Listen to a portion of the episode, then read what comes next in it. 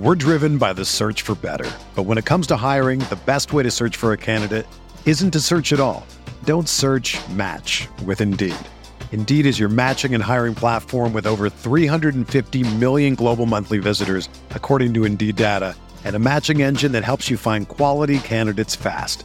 Ditch the busy work. Use Indeed for scheduling, screening, and messaging so you can connect with candidates faster. Leveraging over 140 million qualifications and preferences every day, Indeed's matching engine is constantly learning from your preferences, so the more you use Indeed, the better it gets. Join more than 3.5 million businesses worldwide that use Indeed to hire great talent fast. And listeners of this show will get a $75 sponsored job credit to get your jobs more visibility at Indeed.com slash BlueWire. Just go to Indeed.com slash BlueWire right now and support our show by saying that you heard about Indeed on this podcast. That's Indeed.com slash BlueWire. Terms and conditions apply.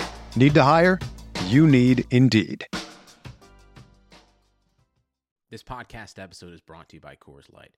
These days, everything is go, go, go. It's nonstop hustle all the time. Work, friends, family expect you to be on 24 7. Well, sometimes you just need to reach for a Coors Light because it's made to chill. Coors Light is cold lagered, cold filtered, and cold packaged. It's as crisp and refreshing as the Colorado Rockies. It is literally made to chill. Coors Light is the one I choose when I need to unwind. So when you want to hit reset, reach for the beer that's made to chill. Get Coors Light in the new look delivered straight to your door with Drizzly or Instacart. Celebrate responsibly. Coors Brewing Company, Golden, Colorado. This is Brandon Kelly, the host of Blue Wire's new podcast, Golden Goal. Messi takes everybody on. Messi has got it! From Lionel Messi to Marta to Pele, our show takes a deep dive into soccer superstars. 2 0 and is.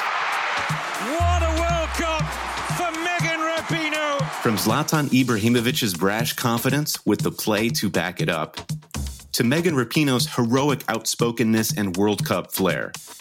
Each episode examines a personality of the world's game. We'll dig into Maradona's Hand of God performance and subsequent downfall, the teenage trio at Dortmund that signaled the next generation of superstars, and that infamous headbutt that slung Zinedine Zidane from glory. Golden Goal Soccer Stars and the Moments That Made Them. Premiering this summer on Blue Wire.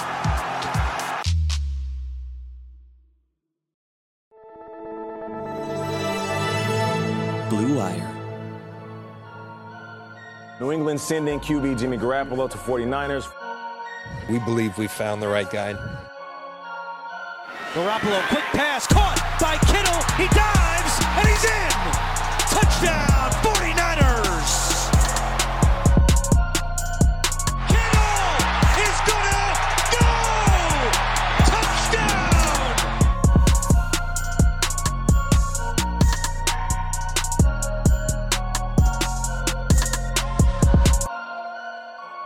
What is going on, folks? Welcome back to Striking Gold, your 49ers podcast on the Blue Wire Network. This week's episode is sponsored by betonline.ag. My name's Rob Lowder. I cover the 49ers. And joining me tonight, my co host, former NFL defensive back, Eric freaking Crocker.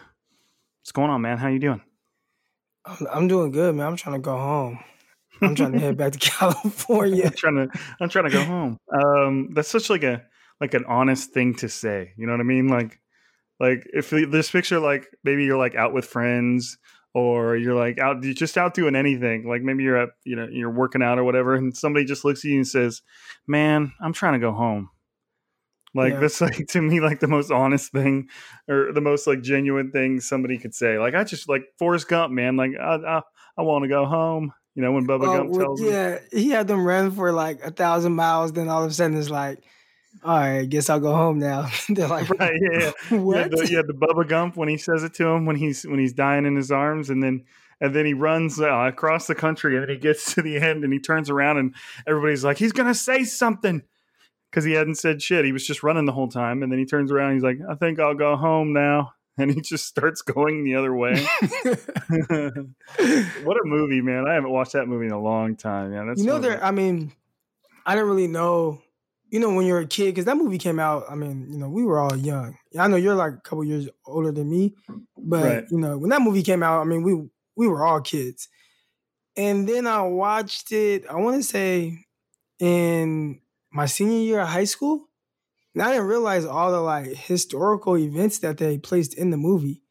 Oh, And- dude, it's it's it's Yeah. amazing. when you watch it from that standpoint and all, all the things that he was involved in, like the whole segregation of schools and like he helped a little black girl, or like Grab her you know, book. Uh, I, I want to say Deflate Gate, but um, Spygate. yeah, no, um, he yeah he he uh deflate gate when because he was he was calling the cops or, or calling the hotel staff about the rooms, the flashlight in the room because Yeah, that was the I- I people think digging up the flashlight. documents. yeah. right? and like he was he was talking to the the black panthers and and he was you know like when they were doing the segregation of schools he helped he helped that the black girl dropped her dropped her book and he picked it up for her and like you know he was on like i think it was johnny carson or maybe it wasn't johnny carson and like john lennon was sitting next to him and like dude the way they like integrated that movie into into history especially like going back and watching that now like you said like when you understand a lot of those references and historical times like it's crazy to watch how Yeah. how like Even the war, you know, Vietnam War. Then he also was involved, like you know, with Jenny, you know, being a, a hippie and right you know, just and then like he invested crazy. He invested he's like man he's like lieutenant dan took that money and invested it in a fruit company and it was apple Yeah. and then he just he doesn't know so he's like and we and we don't have to work no more like, like, like dude, this this man. I'm glad you, I use that as an analogy because I got to go back and watch that movie. It is. So, I know, yeah. I have to watch it with like my kids just so that they can like kind of like understand. Great, Right. great movie, and uh, yeah, underrated for its greatness. Uh, like I, I don't know if there'll ever be a movie that touches on so many different things, and you know, just the way that he did it. You know, with him being kind of, I don't know if he was autistic or or what. I remember the teacher Well, he was, just was like, yeah, it was like he always had like a child's mentality. So yeah, all the racism and everything that was going on at the time, he just was like, didn't want any part of it. He's just like, he's like, I don't know, I'm just here. You know what I mean? Like it was. Do you remember the part the teacher was smashing his mom, and when the teacher came Right. out, he was Yeah. like, he made fun of the sound. He's like, man, your mama sure does care about your education. and he just looks at him and goes, eh, eh. And Jenny was like a little little little whore. Oh, can I yeah, say that? she was. Can I say Well, whatever, man. It- yeah, you Yeah. can. I mean, it's you mean it in the literal sense. She she was man. She here? she had some tough times. She was standing on the edge of a building at one time, Yeah, yeah. So yeah, and then she come, finally comes back to Forrest Gump just in time to to die. Like, damn, How did she die? I don't remember. she dies of like cancer, I think. Okay. Yeah, if you guys, any listeners out there, I'm pretty sure we've all seen Forrest Gump, but if you haven't watched it like as an adult to kind of grasp all the like historical events that were placed in that movie, man, go watch that right now. You guys are probably hearing this uh Wednesday morning. So Wednesday night, man, y'all better watch uh Forrest Gump, man. Great, great movie. And dude, he just did everything. He you know, I always tell people like, man, I've lived a great life. Like I have no like, you know, uh regrets or anything. That dude lived a great life. Like he returned kicks for Alabama, and I mean, he just Right. did everything. Got shot in the Right. butt, in the buttocks. Then he was Yeah. like the ping pong world champion. like, dude was amazing. Uh-huh. Yeah, no, it's especially right now. I think it's a good time to watch it because you know, with all the inequality stuff still going on, you know, and you, it, a lot of the movie has to take place, you know, with or a decent chunk of the movie takes place of him living mm-hmm. during that time frame when when black people were still fighting for equality, and you know, Martin Luther King and JFK and all this, you know, all this this stuff going on, and, and the movie is so like expert at like putting him in all of those situations and making it seem totally legit. Like the segregation part where they're integrating the schools like cracks me up because you could tell he has no idea like what's going on or why it's a big deal and and like he was all on TV, like Right. picking up the book. he picked up the book and then just walks in right behind the, the young black girl and like just doesn't care Everybody's looking like, what the hell? right man what a movie now i'm like just thinking about it all the times like when he's when he's driving that boat and he sees Lieutenant Dan on the dock and he just he's the only one on the boat and he just jumps off of it to swim over to him Yeah. like and say hi like there's oh man there's just so that movie is just one of and you know Lieutenant great- Dan loved him, but you, Lieutenant Dan was like, "You dummy!" like, right he like loved and hated doing? him at the same time Yeah. that is just an all-time great movie well here at the striking gold podcast we love to just review movies and, and talk movies here so well, shoot man me and i could tell crocker's like me like i love watching movies and i love watching shows and i take a lot of enjoyment in them and i take them seriously like you know like i love to talk about you know how good i th- you know whatever you know all the different things like like I'm a huge Harry Potter fan, and I will talk to you about Harry Potter like it's the most serious shit in the world. When obviously all it is is a movie about like wizards and and stuff, and like you know, I just I love movies, and Forrest Gump is an is an all time great. That I told you I was gonna watch um, the Lord of the Rings, and when I saw that they were like all six hours, seven hours long, I was like, you know what? I have to find some time to dude, do this. I I don't know if it's gonna be right now, but it's it's yeah lord of the rings is something else because the the first three movies is what you want to watch. The newer hobbit ones were just kind of whatever. So you want to watch the first lord of the rings and what's what's weird is the extended versions of the lord of the rings take the movie from like three hours to like four hours or some of them are even like four and a half. But the stuff they add is like legit. Like i don't even want to watch the regular versions anymore because i like the stuff they added in the extended version.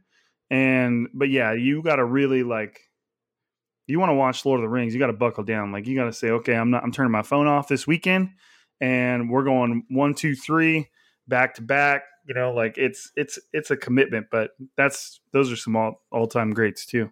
I mean, I, I- I guess I can do it though. I mean, I've been binge watching all these other shows, so you know, it's, it's no difference. It's just a movie. I think it's just like when you click to watch it and you're like, four hours, like what the hell? But then I sit there and watch six episodes of Queen of the South. Right, you right. know what I'm saying? Right. Hell, you, you watched you watched like five seasons of Hell on Wheels in like like two weeks max, like a week. Yeah, it was like a week. Right. show was good, man. That was good. You, you, I, I haven't gotten into uh, Peaky Blinders. Um, I watched a couple episodes, but I I, don't know if I was distracted or whatnot. But I didn't, I couldn't get into it just yet. Um, and I, I moved over to um, Queen of the South. Great show, but now I'm gonna try to get back into uh, Peaky Blinders. Have you seen Band of Brothers? Nuh-uh. Oh man, Uh, do you like military stuff? Yes. Okay, I I would. I mean, in, in all honesty, I would. Band of Brothers, since it's technically not a movie, is my favorite thing ever put on film. That's just what I say because it's not a movie. Like, it's the greatest thing to me, the greatest thing ever put on film. And it's a ten part series on HBO of you know about soldiers in World War II. Unbelievable, like incredible, like one of the best things ever created. And so, you know, if you're if you're kind of like in the in between things, um, I would go for that, dude. Like it, Oh, it will yeah, change. It will change your life, dude. It will give you a new appreciation for what those guys did. It made me join the military. Did Like, it really? I always had like a kind of a, a thing in the back of my mind, like, you know, that maybe I would want to join the military when I was young. And then I watched that and I and I looked at it at what those like young men younger than me at the time, you know, what they did. And I was like, man, I can't settle with my or I can't I can't confront myself knowing people did this so that I could be here chilling right now and me not like do a little bit myself. Like that's what I told myself. I was like Wow. I was like, it didn't have to do with needing a job, didn't have to do with money, didn't have to do with I had nothing else going for me. I was just like, I've got to do this because I feel like I owe it to guys that went and did shit like that. You know, shit that is way heavier than anything going on nowadays. And, and that's why I did it. You know, and it, I, I I would recommend it, dude. It's it's something else. But How old anyways, were we're you like, when you went into the military? um, I decided to join the military when I was halfway through college. So I was like 20, 21. Okay. Um, but but I did it in a way where it's called ROTC, where I, I went into the military, but I stayed in college. I had a military college class every semester. Um, I had exercise in the mornings, and then two summers in a row, I went and did like like my basic training was like split into two summers in a row. Um, because obviously they couldn't you couldn't go and, and have it overlap and take you out of college. So they split it up, and and then when I graduate from college, I was an officer. So I was I was I was in charge of people. You know, right when I got out. So Did right when I got out, I was in charge of like forty people. Did they help you take care of like the rest of your college? You know, after you were halfway They- done. They did well. They will very easily. Like it's like a common route. I didn't have them do it because my parents were already paying for my school, and um, if you have them pay for your college, the army, you have to go active duty, and you and you have to do four years.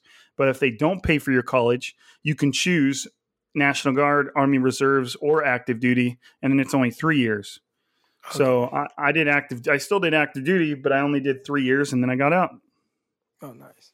but it was it was something else. Okay, so we'll we'll talk more about this off off off the pod. well, we always Like talk about saying- me, so I think you know it's kind of good for people to hear that. You know, you know, yeah, I guess. I, I mean, it's true. I, I don't like talking about myself, so but it is true. it is true. Um, but yeah, it's I one. I think once I get you to watch it, you'll understand. Like it is Yeah. the most incredible story, and it follows the same group of guys the whole time. You know, they're they're basically from training to go to war to the World War II ending. And everything those guys did, it shows the real guys when they're older. And what's cool is throughout the whole series, before the episode starts, it shows the old guys, the real people talking, but you never know who they are. They just you just see them talking and commenting on what they were going through at the time. And then at the very end of the series, it, it finally tells you who they are and you know which character they were the whole time. It's it's dude, it's phenomenal. Oh, Tom Hanks, dope. Tom Hanks and Steven Spielberg, I think, made it. It's something else, dude. But anyway, so we're we're almost 15 minutes into the pod. We haven't even talked about single 49ers, Yeah. but that's all right. Speaking You guys, band of brothers, the 49ers. we have, you know, there's there's a close knit group right there. Um, no, I mean, you guys listening right now are here. Obviously, we talked. I think we've talked enough 49ers to earn a little bit of leeway with what with what we're talking about right now. So I don't know. Sometimes you never know. It just gets weird. But so finally, it seems like the 49ers have gone a little bit of time without giving us some sort of news. You know, like last week we were talking about, you know, at least everybody was talking about Kendrick Bourne and kind of his opportunity and what he could do, and George Kittle's contract and Deebo Samuel's injury and and all that stuff. So now we're just going to continue with our roster breakdown, where we're like I said, we're just going to go from position to position and talk about some of like the key players in that group and kind of what what which way that might you know lean if there's any like X factors or if there's anybody fighting for a role, stuff like that. So we're going to start off with the offensive line, which I mean, neither Crocker nor I are big O line guys. We don't like, you know, it, it would be tough for us to talk O line for any extended period of time. But obviously, there's a little bit of, of variance going into 2020 because Joe Staley retired, you know, which is kind of a big deal. You know, he's eh, he's uh, an absolute legend within the 49ers community.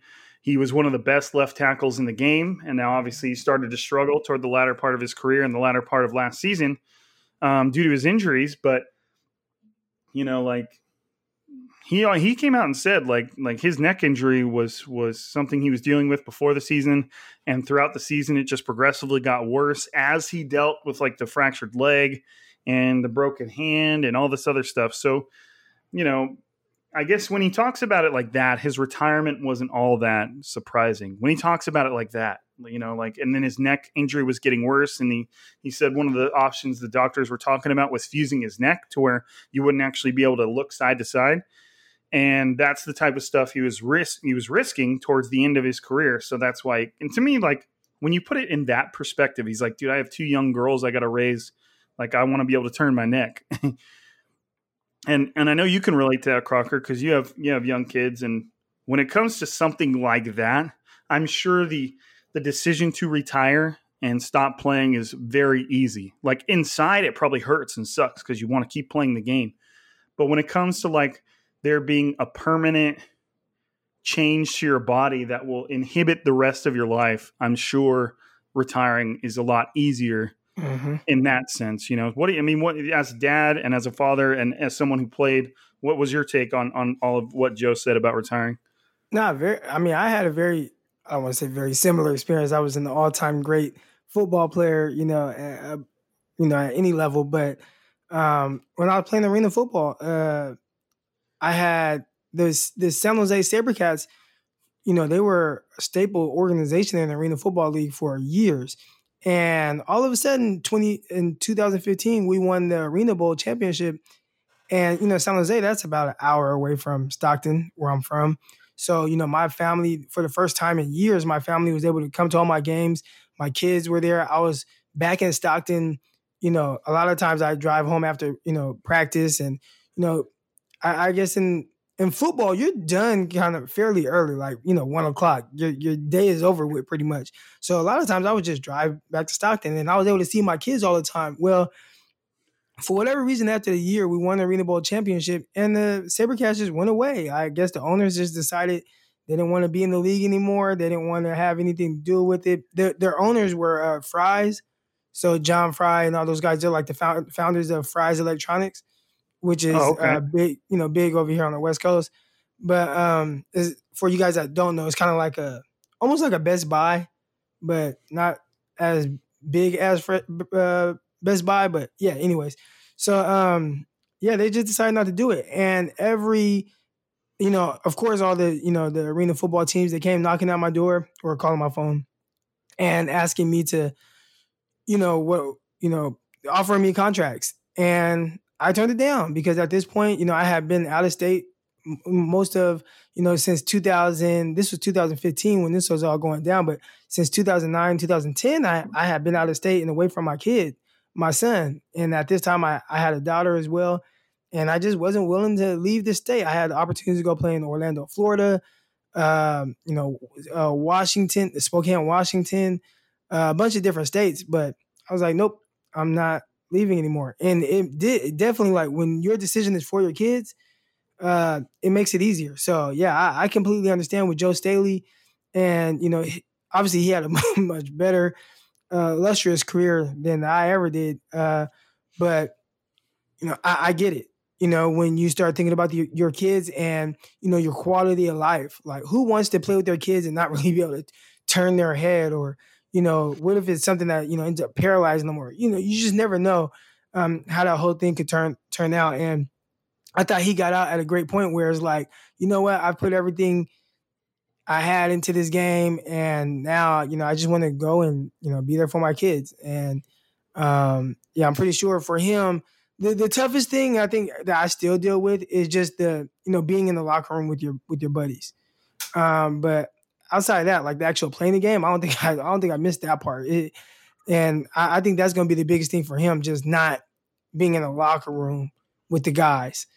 Um, but you know, being with his kids, I'm pretty sure that's that's gonna um, fill a big void. That's like that, I can relate to that too because that's how the military was for me. Now I never deployed. Um, it just I, it was just something I was never asked to do. I got put in a unit where all we did was test the army's new stuff. Like we would go out into the desert and and, and kind of like play war with with other people and you know in like these huge exercises spanning across the desert and we would test the army's new stuff and decide if it was if it was you know usable in combat or not.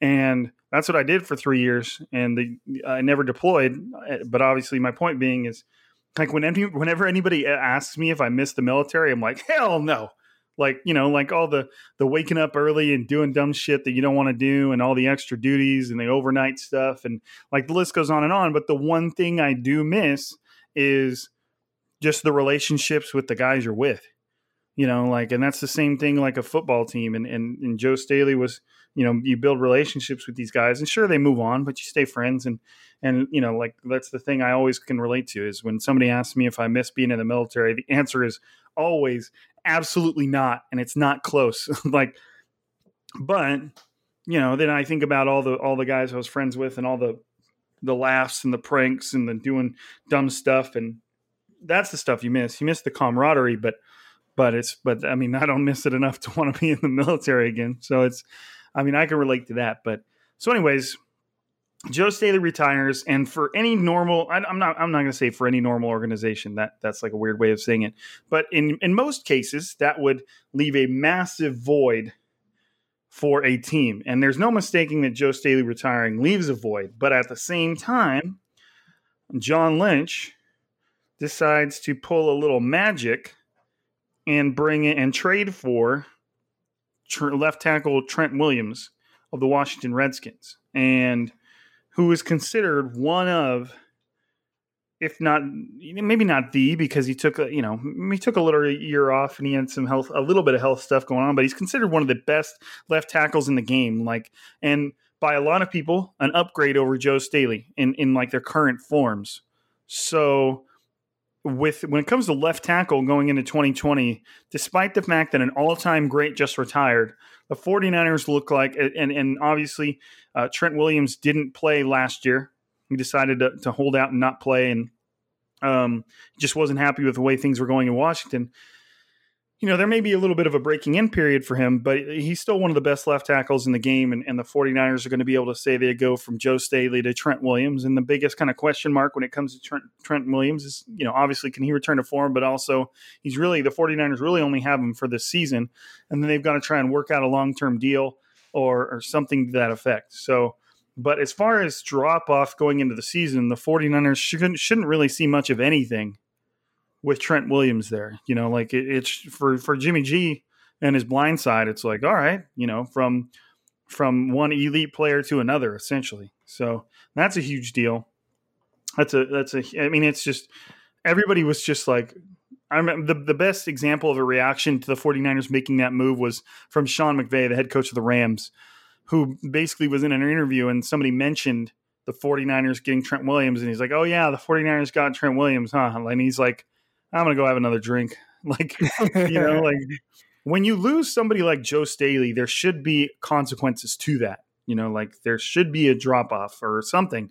But the 49ers just managed to squeak their way into that deal and, and pull Trent Williams away from Washington for a third round pick next year and a fifth round pick this year, which for a premium left tackle that, you know, could, if, if they work on another deal, could play for years for the team. I mean, that's nothing. So, that's crazy. And then you have Laken Tomlinson coming back at left guard. Um, I mean, no change there. The, the biggest thing with the 49ers offensive line is uh, outside of a couple spots, there's still quite a bit of continuity going forward. You know, so you have Laken Tomlinson coming back at left guard, who I would just like to say, like, what a steal from John Lynch. Like, I remember when he first traded for Laken Tomlinson, everybody was like, huh, that's cool. You know what I mean? Like, dang, I, I, think he. What did he give up? It wasn't a lot. Was it a? Was, was it, it a Jeremy Kerley? Pick? Was it Jeremy Kerley? Let me see if I can even dig this up. I think he might have been a part of it. Borderlands Train, Tomlinson. I should know this. Um, for a 2019 fifth round pick. Oh, okay. I know there was Jeremy Kerley was was somewhere. Well, I know they yeah. traded for Jeremy Kerley. It was, it was almost like they got them the same way. Like, right? They they got Jeremy Kerley like right before season, and then I think it was the same thing with Laken Tomlinson. And, and, also, I know you brought up John Lynch, and big ups to him for pulling the trigger. But I, I would bet Mayhew had a big oh, part yeah. to to you know to a big hand in that. Uh, you know, obviously he drafted, he drafted, him, when right? he was with when while he was the general manager of the Detroit Lions. So I'm pretty sure he had a you know he had a big say so in that and maybe you know a big recommendation there.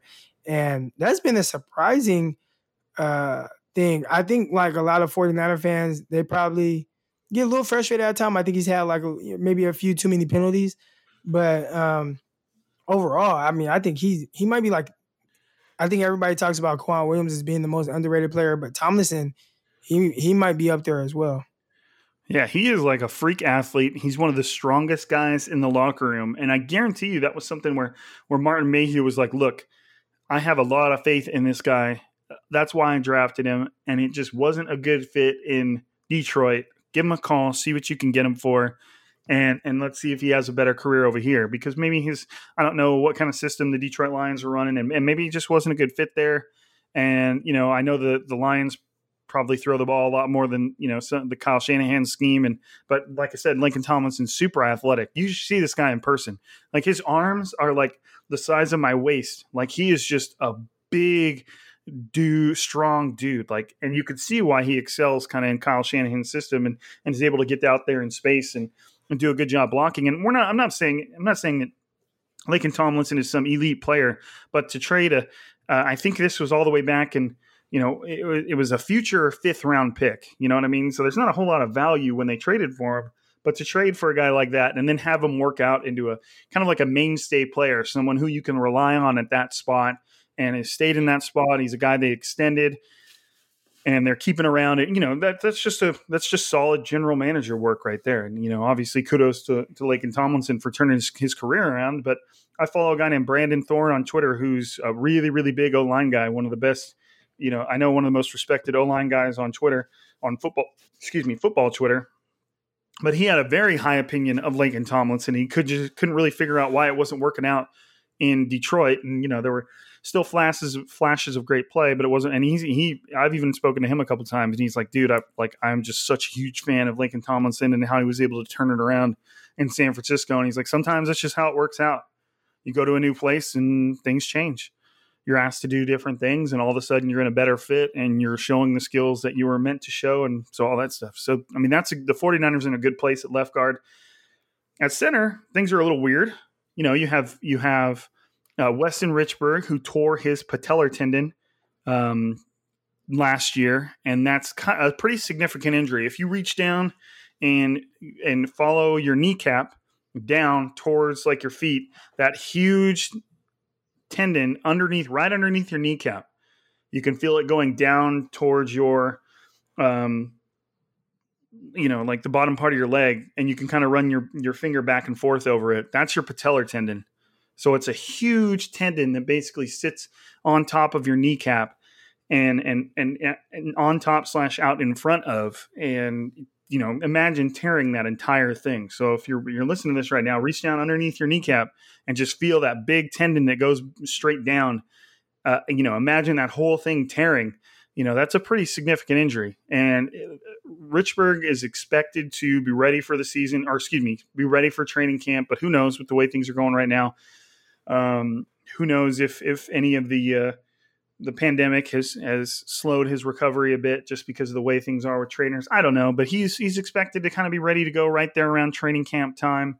Um, but good thing for the 49ers is they also signed Ben Garland last year, who stepped in really well, played, you know, all through the latter half of the season and through the playoffs and into the Super Bowl. And the, what I would usually, what I like to say about O linemen is if you're not hearing their name, they're doing their job you know, there, it's not that he was, you know, necessarily like a stud or anything, but you never really heard his name when he was in there, meaning he was doing what he's supposed to do and he he wasn't getting the crap kicked out of him and he filled in really well and the 49ers brought him back next season. So, you know, like I said with continuity, you're still going to have going through the start of training camp either it's going to be Ben Garland or Weston Richburg at center, and both of which have had a lot of experience in the system and on this team and with the guys around them. So they're good.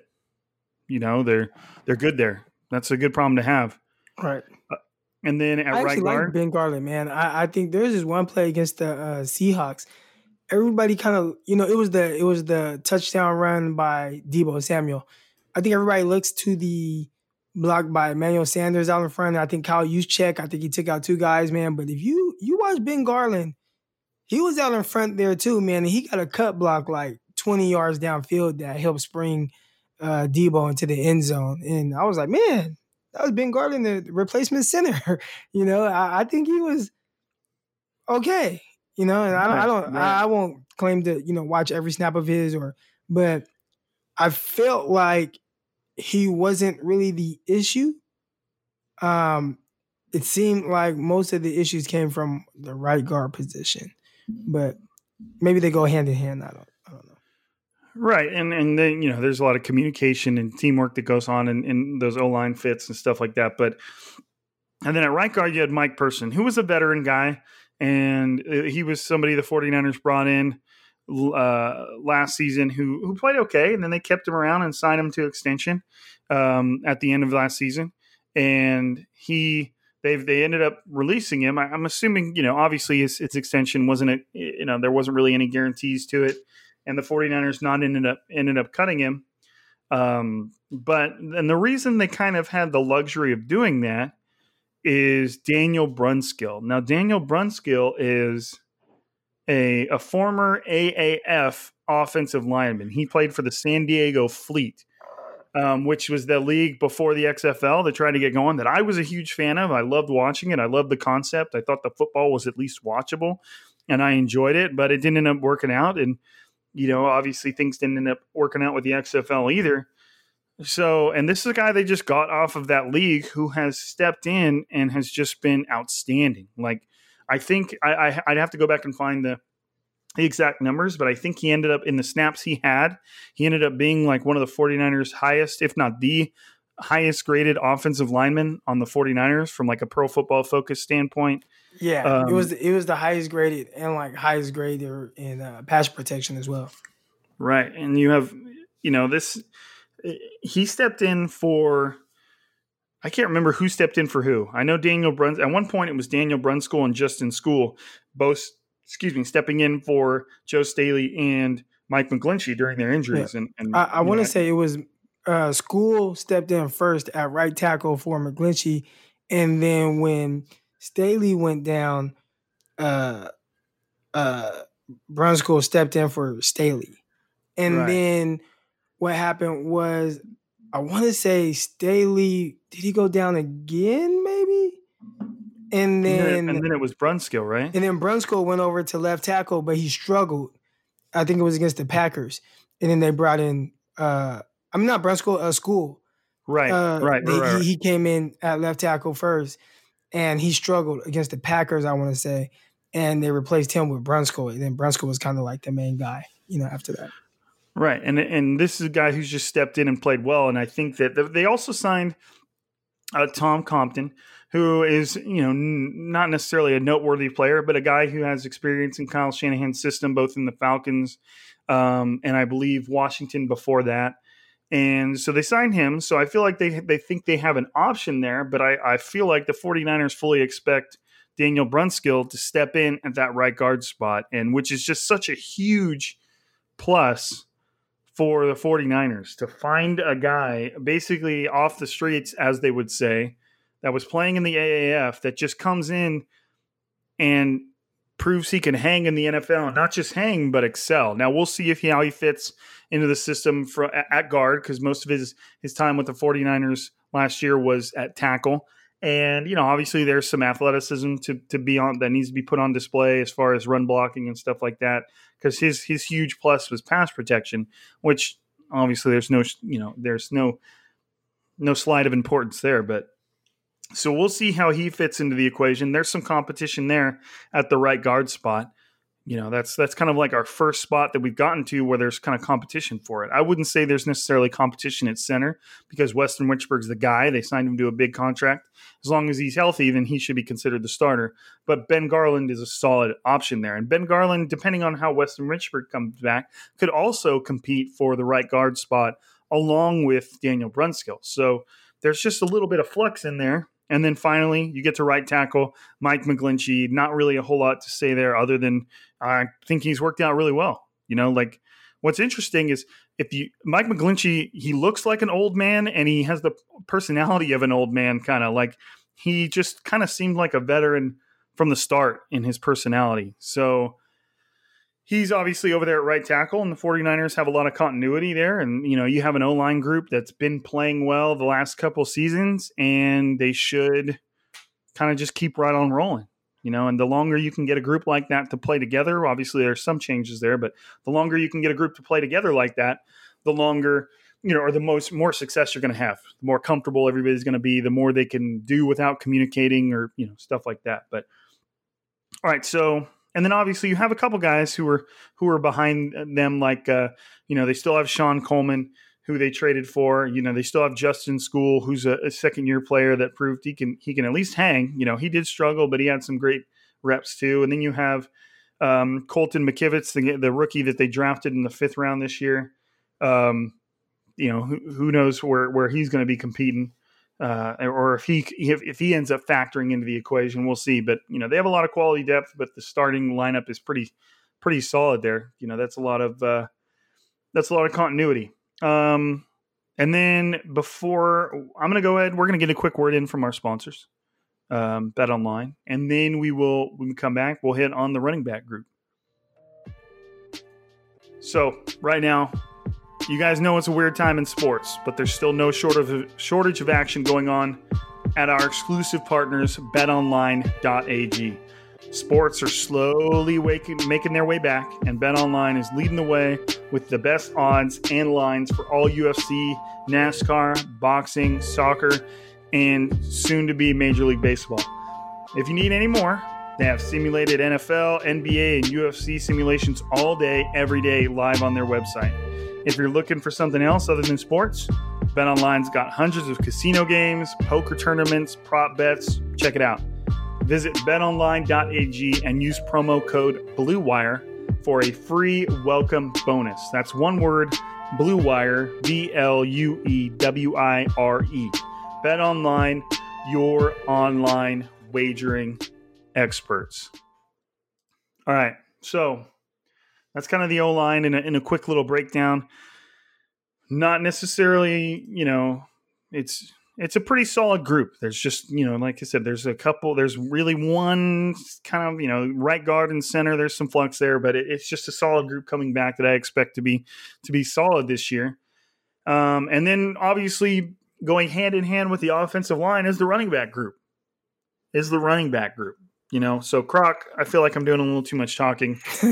what is like your and you can talk as long as you want on this when you just think about the 49ers group of running backs, what are you thinking about? Explosive. And at any time, you know, any of them them can kind of get off. Now it was I wouldn't even say surprising. You could tell that it was a bit of a crowded backfield and somebody had to go. And I think a lot of people thought, man, you know, with the money involved, maybe it's Tevin Coleman, ended up being Matt Breida. And man, Matt Breida, that was strange situation, right? I mean, dude was extremely explosive. I was watching like a rerun of a, a, game from earlier this year, and I'm like, man, like, dude's fast. He's explosive, and it seems like he can really be a guy, but he just never. You know, I, I spoke a little bit about you know Kendrick Bourne and taking advantage of your opportunities. It seemed like he never truly took hold of the opportunity at hand, where he had several opportunities to say, you know what, I'm the guy. This is my backfield. I'm the lead guy, and it just never it never happened. You know, for whatever reason. Then he had his fumbling uh, issues later in the year, and that was the end of Matt Breida. Um, but now you go into a season where still extremely explosive. Raheem Mostert looks like he might be the guy that was taking control of the running back position. Obviously, Tevin Coleman, you have Jerick McKinnon coming back, and it looks like we finally will be able to see Jerick McKinnon. He's been doing a lot of training with my guy Rischad uh, Whitfield, aka the, the footwork king. Uh, McKinnon looks great, and Jeff Wilson, and you know Jeff Wilson, another guy who you know he was a more of a goal line back, but you know uh, I know 49ers used him several times. I, I want to say over a two game span, he had like four four touchdowns. Um, but another solid runner. So I think at the end of the day, they have four guys who they're probably confident, really confident in. I don't know if they'll keep all four, but you have to be extremely happy with at least the combination of Coleman and uh, Mostert. And then whoever makes it after that, whether it's, you know, McKinnon, uh, you know, a combination of like McKinnon or if it's, you know, Wilson, I think we know what we get from him. Or even, uh, you know, the undrafted back out of Baylor. Can't think of his name right now, but, you know, another hard runner, not as explosive as, you know, Mostert or Coleman, but and maybe not the receiving back as a McKinnon, but you know we'll see what he brings. Obviously, they feel like he's somebody that fits uh, their scheme, and they've pretty much been money with finding guys, especially like undrafted guys, whether it's Breida or Jeff Wilson. You know, guys that kind of just fit how they want to run the ball, and um, maybe he's another guy that's like that. So I, I like the running back group, right? Not that uh, special guy. I don't want to say that these guys aren't special, but not that you know the Saquon Barkley or you know just somebody that you know for sure. This is our true running back one. And at first I was like, man, 49ers need that guy. Like, who's the finisher? Who's the closer? Who's the guy they're just gonna give the ball to no matter what? Uh, maybe they don't have that one guy, but they definitely have guys that run in their scheme extremely well. And yeah, man, I have no. This might be one of the positions where it's like I have zero issues with this position group at all. I'm extremely confident in that group. This might be the only well, and the D line, but yeah. Right. No, I, I, mean I agree, man. And you were you were looking for JaMycal Hasty. Hasty. JaMycal Hasty. That's the uh, the guy out of Baylor that they brought in who who's pretty interesting. And then they also brought in Salvon Ahmed, who's out of Washington. So they they they really those are the two undrafted additions, guys that, you know, and the 49ers might be one of the only teams where when they sign an undrafted free agent running back, you're like, okay, I need to look into this guy and I need to see what he can do because they just find guys you know that that are that are productive at an NFL level. And you know, I just I feel like Kyle Shanahan and and running backs coach Bobby Turner they just know exactly what they want in a player and exactly what fits into their system. And and you know, like we were just talking about with Laken Tomlinson, if if you can get a guy that fits, it will it will enhance what they already do well. You know, there's there's just talented players, and then there's talented players that get put into a system they fit in, and that's just kind of like a bonus. So you know, some of these guys went undrafted, but at the same time, if they get put into a situation where they can thrive, then they might not necessarily look like an undrafted player. That's how all the 49ers have had all these guys, the Matt Breidas, you know, the Raheem Mosterts, the, these guys that step in and immediately just look like like, well, how did this guy go undrafted? You know, like that's that's just kind of the way it is because Kyle Shanahan's offense is so prolific that it it just enhances players' abilities. So it's definitely an interesting group, and I and I'm right there with you when it comes to like there's there's really no way. I mean, I guess given you know there there there could be injury stuff, but the the group is set, and and you know the really the only thing it's lacking is kind of like the obvious, like you're saying, the obvious number one back. Now, if you were to ask me who that is, I would say that's Raheem Mostert. Like and the good thing about Raheem is, is I'm friends with Raheem. Uh, I play Call of Duty with him pretty often.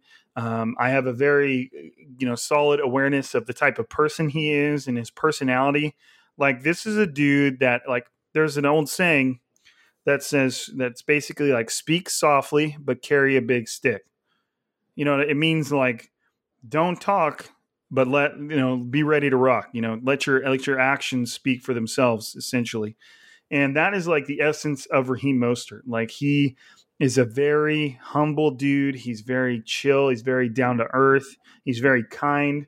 Like in in all my time of of talking with Raheem, I never once got a a hint of like a big time attitude type of guy. Now, don't get that confused with confidence in himself. He's a very confident guy and, you know, take it from me when I say he believes he is the 49ers number one running back. He believes he should be the 49ers number one running back. He believes he has the ability to be that guy. He believes, he even believes he should get paid like that guy. You know, I'm not saying like, you know, these huge Ezekiel Elliott type con. I'm not saying that. I'm just saying he knows what he is. He knows what he can be. He knows what he wants to be, you know, and, and he's right in there. He's going into the season thinking he's the number one guy, and I and I I have to believe that Kyle Shanahan is smart enough to know that that's at least the way it should start. There's no question to how the season was ending and who kind of emerged as the 49ers number one threat in the backfield. It eventually got to where if when when Raheem wasn't in the backfield, fans, I mean, and it's obviously fans aren't necessarily the harbinger of all football knowledge, but they were pissed. Like because he was having such a massive impact in the games, you know, and he last season he averaged, you know, fi- averaged 5.6 yards per carry, which if you're not kind of keen on running back stats, that's huge. That's a first huge. down every every two plays. this that stat, and even though Tevin Coleman had a pretty pretty huge chunk of it as well, that stat right there is why the 49ers just were ran wild in the playoffs. They had running backs averaging a first down every two plays. You know, like one of the greatest playoff performances of all time was Raheem Mostert in the NFC Championships against Green Bay. He ran, he had, in case you just happened to have forgot about this, he had 29 carries for 220 yards and four touchdowns. That is mm. just that is unreal. And he averaged 7.5 yards per carry. Like that is football porn for running backs. Like that is just absurd. And so he, he you know, averaged a big number too the year before, where um, I want to say obviously in limited carries, and then he ended up breaking his arm against the Raiders. But um, he he averaged over seven yards a carry. I want to say in 2018, seven point six. Right, and that's just another example of you know someone taking advantage of the opportunity opportunity that they were given. You know, he averaged 7.6 yards in 2018, but still people were like, oh no, you know, because really remember before then, and I want to say even before last season, even after he has had, you know, he had a you know 7.6 yards a carry in 2018, they were saying he was nothing more than just a gunner. You know, I, and, and, when I say they, I'm talking about like just certain people on Twitter. Uh, he was nothing more than just a gunner and nothing special. He's just a special teamer, which he was an amazing special teamer. But it's all about getting that opportunity, man. And you know, I think before last season, people could have thrown out there, well, if he's so good, or if he can be a starting running back in the NFL, why did he get cut from five, six, seven different teams That's or seven, eight different times? You know, and again, and I say it, and I've said it before, and I've already said it on this podcast. You have to take advantage of the opportunities given to you, and people don't really know, man. There's so much politics that goes into it. Did Raheem Mostert just all of a sudden learn how to play running back, you know, after getting cut seven times? No. He's been known how, but he didn't have the opportunity. And now, you know, he he still had to wait his turn. Even after last year, averaged 7.6 yards a carry, and then broke his arm, obviously. He came in and he was still going to be behind uh, McKinnon. He was still going to be behind Coleman. He was still going to be behind Breida. And all of a sudden, injuries started happening. Uh, you know, uh, McKinnon didn't play this the, to start. Well, he didn't play at all. Uh, Coleman had a high ankle sprain on like one of his first carries of the season. And from there, it's like, well, okay, it's just me and Breida. I kind of now you kind of have to give him that opportunity. Even then, I think they were still maybe a little reluctant because he was their best gunner. And you went from that to now it's like, oh man, like everybody loves him. He's the undisputed uh, number one running back on the 49ers. And again, I, I, can't stress it enough. It's all about getting that opportunity. And now he he had that opportunity, a real opportunity to kind of pr- uh, uh, prove himself. And I think now people expect him to be the number one guy, like you were saying, heading into the season, as he expects it too. But people always, you know, the players always have that type of confidence in themselves. They just need that opportunity. And it, it's great to see him uh, take advantage of that. He was ready for the moment and, and he took advantage of that. And to me, like, if you look at Raheem's history and what he's been through and how many teams he was cut from, like, it takes a special type of person to go through that when it comes to their dream, you know, their dream of playing professional football and to be cut that many times and be passed along from that many teams and not eventually say, okay, I'm done.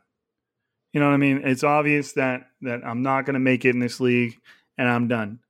Now, you know, obviously, if if an NFL team comes calling, there's very few people out there, you know, towards the beginning of the career that'll say no. But at the same time, you know, that this guy was cut by like six different teams, or cut six different times, and he still just kept going. And then, boom, he finally hit that that opportunity, like Crocker said, and that fit and that moment, and boom! Now, now you're talking about the guy like he's one of the better what running backs in the league, and you know, it, I feel like if statistically, if he were given a running back one's workload, he would have running back one numbers.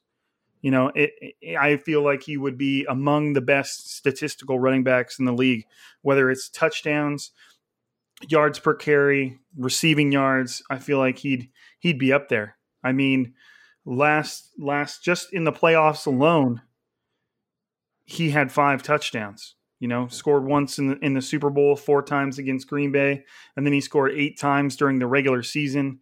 Uh, like the guy is just an absolute stud, and there's just you know, there's no, well, excuse me, he had eight rushing touchdowns during the regular season. He caught two touchdown passes.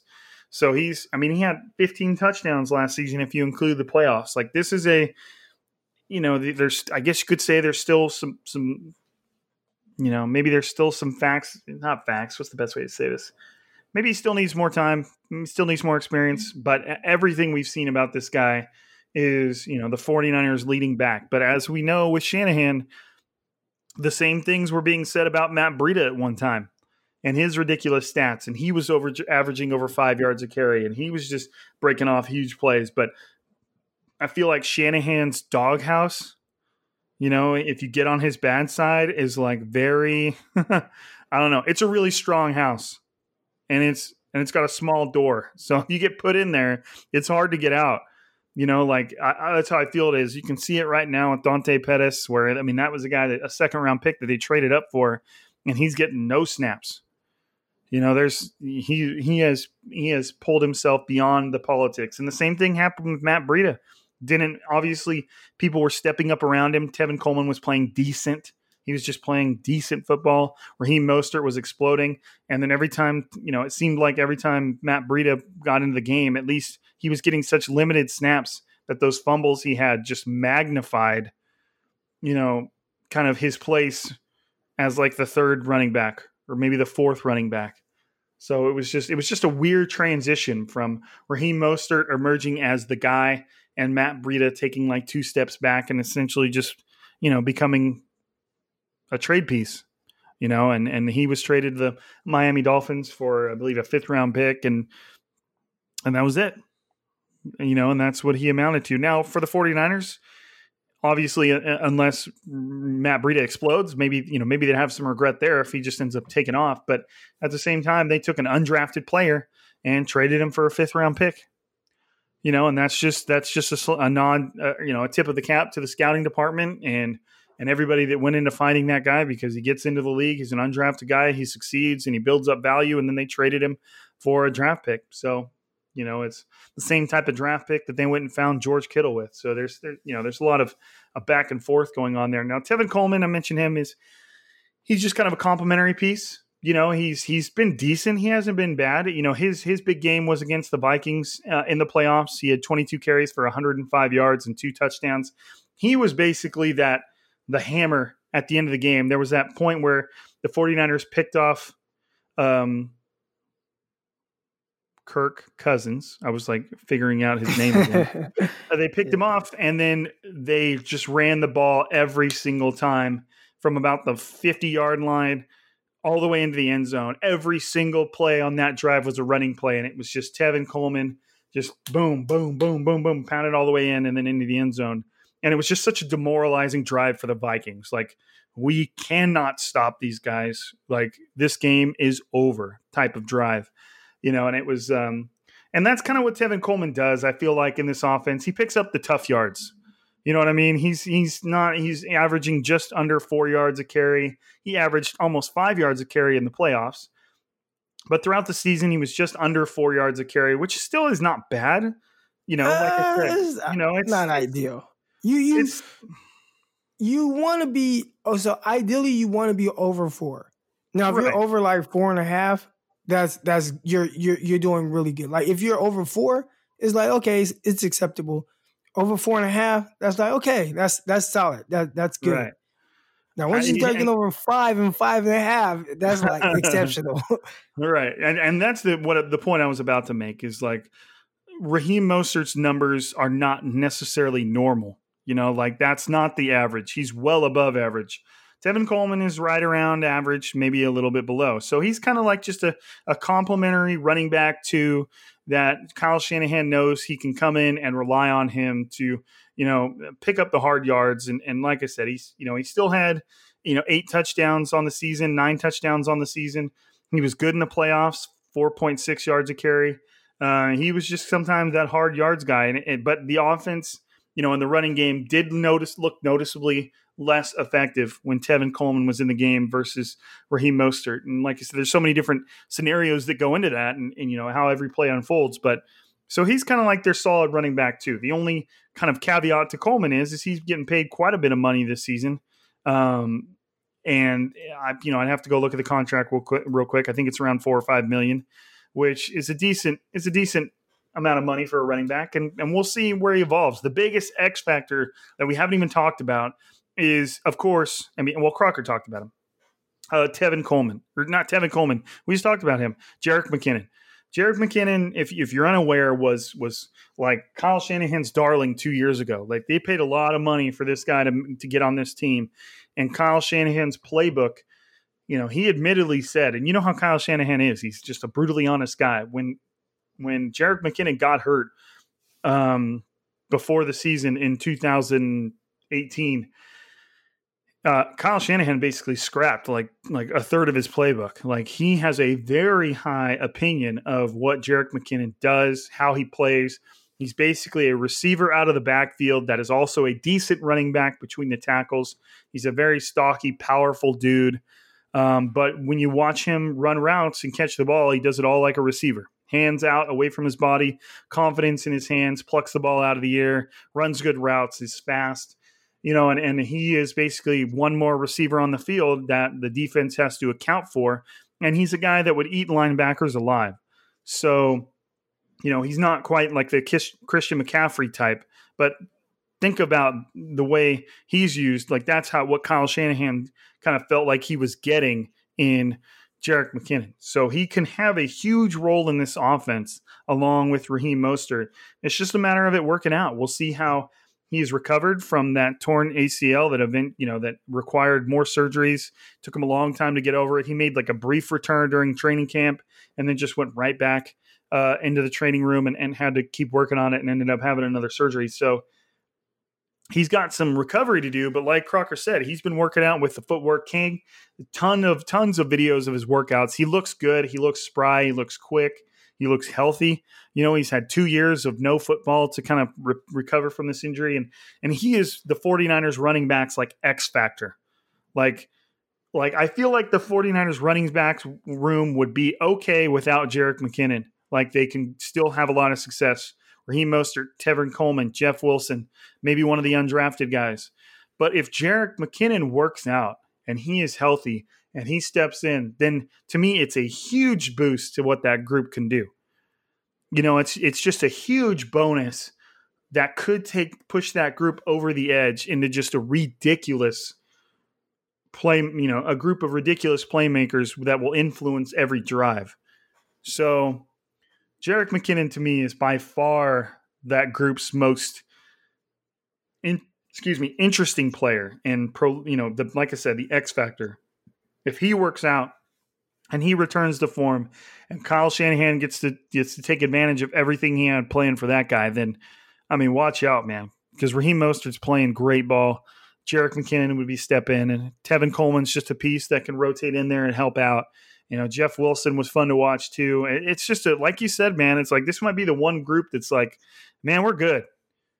Unless somebody comes along with a baseball bat, you like you know these guys are just locked like you can count on plays being made from this group you know i don't what do you think man is i mean have we covered it is that i think we i think we covered it you know what i mean like is there i feel like we've hit all the points with this group man and it's it's going to be fun to watch that's for sure. I'm, I'm rooting for for Jerick McKinnon and and you know him making his comeback. He finally had his opportunity because he was in Minnesota, kind of sharing time with Latavius Murray, and he finally had his moment to come to the 49ers and be like a really prolific aspect of that offense and he was still a big big part of minnesota's but and he never got the opportunity because he got hurt right before the season started and so that was a huge huge thing and now we'll see he's healthy the 49ers restructured his contract and he's basically making the league minimum so he's in no way a lock to rank the roster but if he shows that he can still do what Kyle Shanahan valued from him in the first place,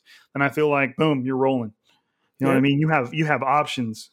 And one of the, the questions I asked Kyle Shanahan before the 2019 season, I said, "How does it feel to have four starting caliber running backs in Raheem Mostert, Matt Breida, Jerick McKinnon, and Tevin Coleman, and Kyle Shanahan was just glowing. Like John Lynch smiled a little bit. Kyle Shanahan was like, "Man, it feels great." Like it, you just you. I found out last season what it was like to you know to lose your guys at running back and have to search for options to bring in.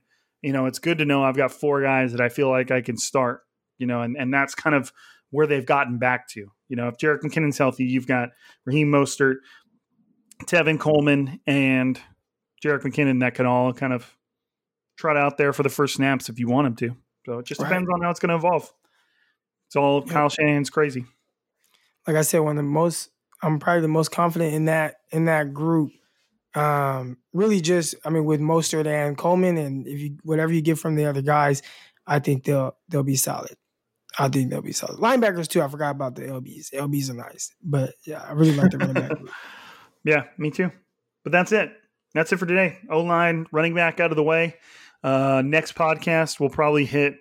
I don't know, tight ends and receivers, or just tight ends, or just receivers. I don't know. Maybe yeah, probably both. I don't know. But we'll keep breaking justice for Kendrick Bourne. I know. Yeah. Well, hey, we're gonna we've we've talked about Kendrick Bourne. We'll talk about him some more because I think right people are tired of hearing about him now. So I don't know. I'll well, touch on it. Y'all are going to hear about him a little bit more. yeah.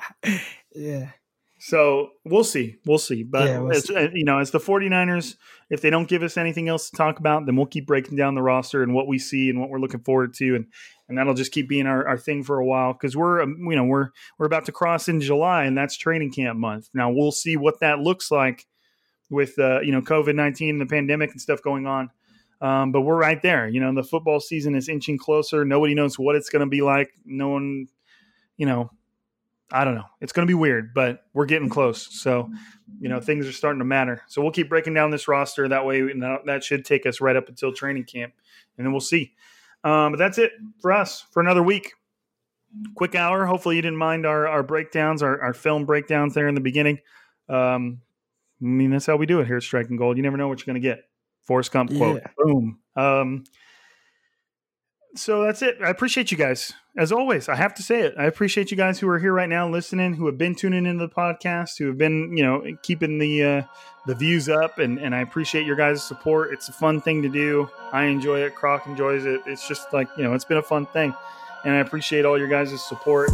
Um, find us on Twitter. Let us know what you thought of the, the episode. You can find me at Rob underscore Lowder, L O W D E R, and you can find at Eric. You can find Eric at Eric underscore Crocker. You know, like I said, just hit us up. Let it give us your thoughts. Let us know what you thought. Let, you know, if you have something something different to say, then just hit us up. Tell us what you think. But again, appreciate you guys. Love you guys. Thanks for uh, for supporting the podcast. And for another week, this is Striking Gold signing out.